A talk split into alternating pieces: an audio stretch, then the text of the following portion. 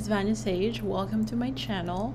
Here we're going to talk about TV shows and films. I want to be able to talk to you guys about the different challenges faced by certain characters and how we can use what we've learned while watching those TV shows and movies to implement some techniques in our life in order for us to better our relationships, our friendship, our power dynamics in within our families, our etc within friendships. So i just want to be able to talk to you guys about what are the insights that i've noticed while watching certain tv shows.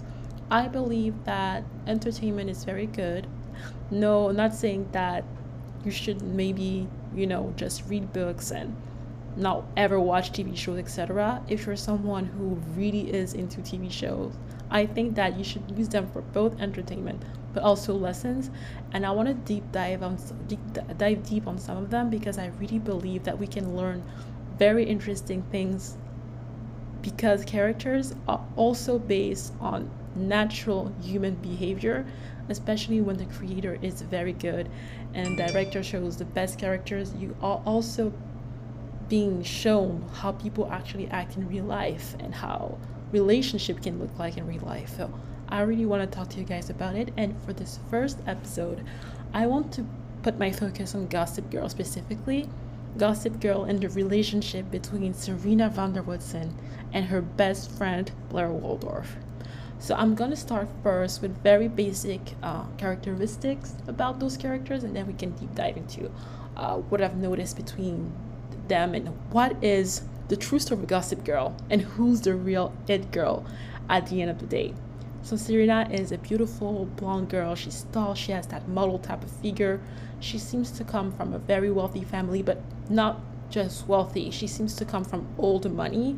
Uh, we can kind of see how neither her mother or grandmother seems to have worked a day in their life, where uh, where other characters have, like Chuck Bass, for example, he's very rich, but you can definitely see that the hard work of his father is what made them rich. Same for Blair Waldorf. So she she and Nate seem to be the old money type, and sometimes it's not a relevance for most people, but it it can create a lot of inferiority complex for some people who are not old money and who just got rich. They can be overlooked sometimes. So that's a very important key element.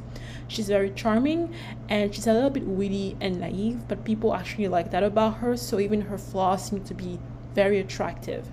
Now, Blair Waldorf, she's also very pretty, but she has to try hard for her to keep power, to keep people pay attention to her, especially in her teenagehood.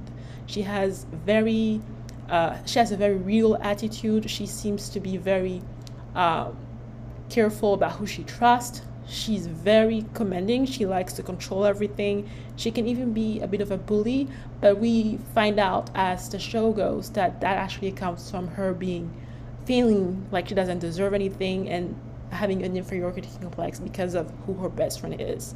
So basically, uh, to, show you the typical dynamic between blondes and brunettes for us to kind of see where the difference is. So the difference between Serena and Blair is really put forward with difference in hair and also height. Uh, height in certain families and certain circles can be very important because looking like a model is going to be perceived as better than. So basically, your typical difference between, let's say, Marilyn Monroe and Audrey Hepburn is what I would say characterize the difference between Serena and Blair. And one one point at one point of the movie, they're even going to use that archetype, those two dynamics, to basically explain how Blair is perceived versus how Serena is perceived. So now that we've set up some of the characteristics, some of the very superficial characteristic about the characters, I want to talk about how their relationship evolves and how the dynamic changes between them two.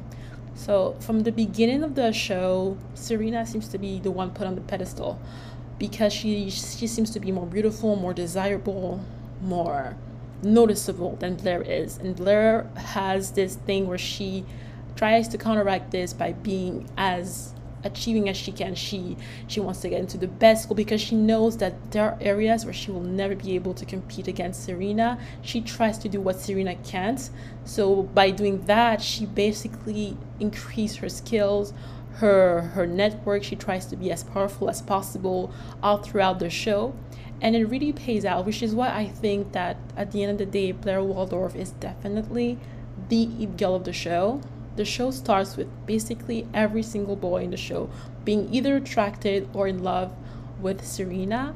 She is to be she, she, seen to be the perfect girlfriend when they're in high school. But as time goes on, we see that Blair becomes the attention. She becomes the center of attention. Let's say she she gets the prince. She gets uh, proposed to from uh, by by by Chuck Bass. Uh, even Nate wants her back, and the most surprising one is actually Dan falling in love with Blair. So basically, all the main male characters of her great of, of, of a group age actually ended up falling in love with Blair, which is very surprising because that that doesn't happen to Serena. There's not one point where let's say Chuck falls in love with Serena, for example. So she really seems to be catching all this attention, and a lot of the times that happens because uh, Serena, because of her natural gift, never really had to work for anything. And usually, when you are in high school or when you are in your teenage years, uh, natural gifts are going to set you apart definitely being more beautiful being richer all those things are going to set you apart but as time goes on people start to look for something else. And it is very hard to start to start developing those skills after the age of let's say 20 after 20 year old it becomes much harder because you're already set in your ways. You've been used to not hard, having to work too hard to get things. So when the people who did work hard, like Blair Waldorf, start getting the benefits of that hard work much later in the year, it can create a lot of frustration, which is why there's a lot of passive aggressiveness between Serena and Blair throughout the end of the show. Uh, Serena becomes very upset because she realizes that Blair is actually the one who gets the laugh laugh at the last laugh at the end of the show. I want to talk about also contrast. Uh, Blair being smart enough to basically stopping to hanging out too much with Serena has also decreased Serena's value, let's say. Because one thing about people is that they react a lot to contrast. And Blair always being next to Serena, always being next to her, feeling inferior to her, actually increases actually increased Serena's values in the eyes of other people. So sometimes let's say if you have a if you have a friend and she is much better than you, sometimes she benefits from being next to you at every single time of the day.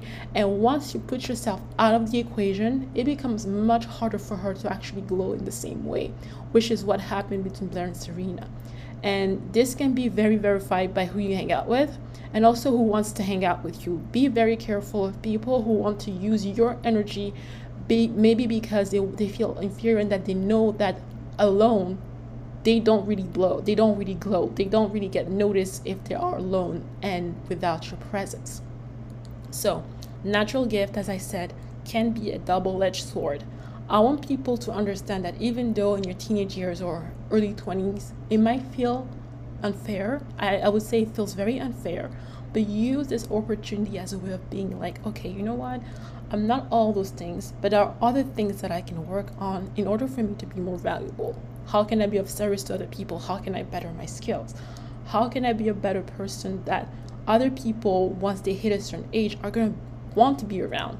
And that is what Blair did. Success will always attract people more than natural gift because the strength of that energy, the strength of that flame actually attracts things to you much, much easier than anything natural would.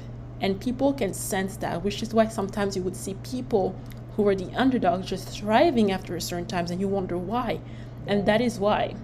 One thing I also notice is what I, am also a very I'm a big fan of uh, beauty pageants I've always been a huge fan of those, especially where I'm from. Uh, beauty pageants are a huge thing. And one thing I always notice is how the candidates who win, she's also that girl who's been bullied all the time. And I'm like, how are all of those miss, you know, how all those beauty winner, beauty pageant winners, how are they bullied at school? And that's how I realized, yeah, the most beautiful one in high school usually doesn't become the beauty pageant winner.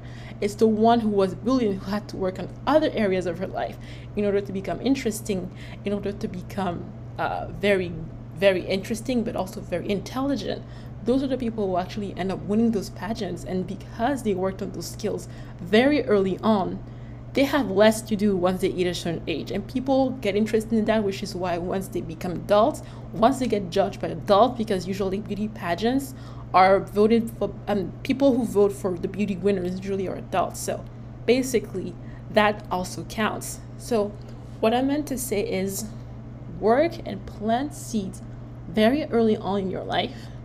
Even though it might seem like it's nothing, I can guarantee you that 10 years from now, those skills are going to be the reason why relationship for you becomes more blissful why things come to you easier than people who actually initially were supposed to be more successful than you. And then you're, you're going to realize how they really have not been working as much as you. They really have a harder time attracting things to you. I mean, I mean attracting things to them. So that's also a very important element. One last thing that i want to mention is the aftermath what I see a lot of people doing, a lot of people who were underdogs, let's say, and who end up succeeding in life, one of the things I see them doing is that they go back in time and try to get the approval, the validation from people who they felt inferior to for almost decades.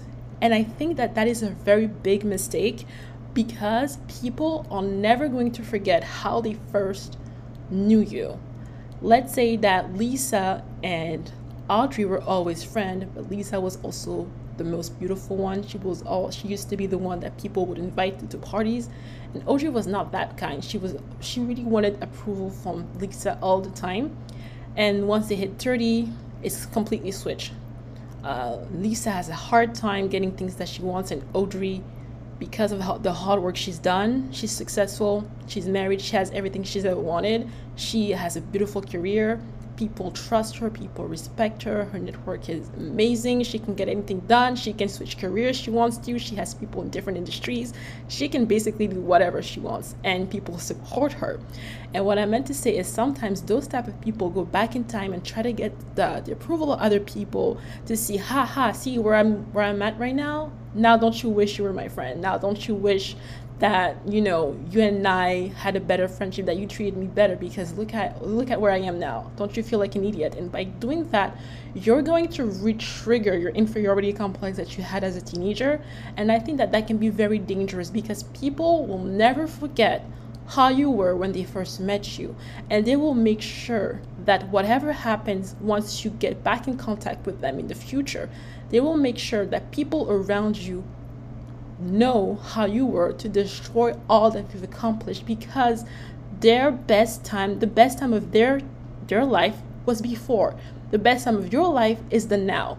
They want to go back in time because they want people to realize, hey, she's not all that great. I knew her when she had braces, I knew her when she had no friend, and she's not that great. Please look at me and realize that I was always the best one. And that can be very dangerous. Once you are successful, please do not go back in time and try to get the approval of people who will never see you as their equal because they've never met you as when they met you they never saw you as their equal they know that they've messed up by not being your friend but that little part of themselves that still feel like no there's something about me that's better than her that part is still here and getting back in contact with those people can be very dangerous even if you want to help them don't do not have this savior complex where you want to help people who've done you wrong or who always looked down on you and thought that you were always going to be less than them. I hope that this podcast is a very helpful one for girls, teenagers, girls in their early 20s. And I want to do this on a regular basis because I know that you guys sometimes watch a lot of TV shows. And I think that you can really benefit from all of the insights that I have on TV show characters, power dynamics, relationship advice, friendship advice, etc. And if you have any suggestion on shows that you've noticed can give you really great insight and can really help you at the moment, let me know on the comment section. And I'll I'll take a look. I'll try to watch them if I've never seen them before. And I really want you guys to basically have a conversation with me about how your experience went. And tell me about how you want me to maybe switch focus from friendship to relationship or if you want to talk about career. Anything that is of interest to you is always going to be of interest to me Thanks a lot for watching this first, for listening to this first episode, and I hope to see you in the next one.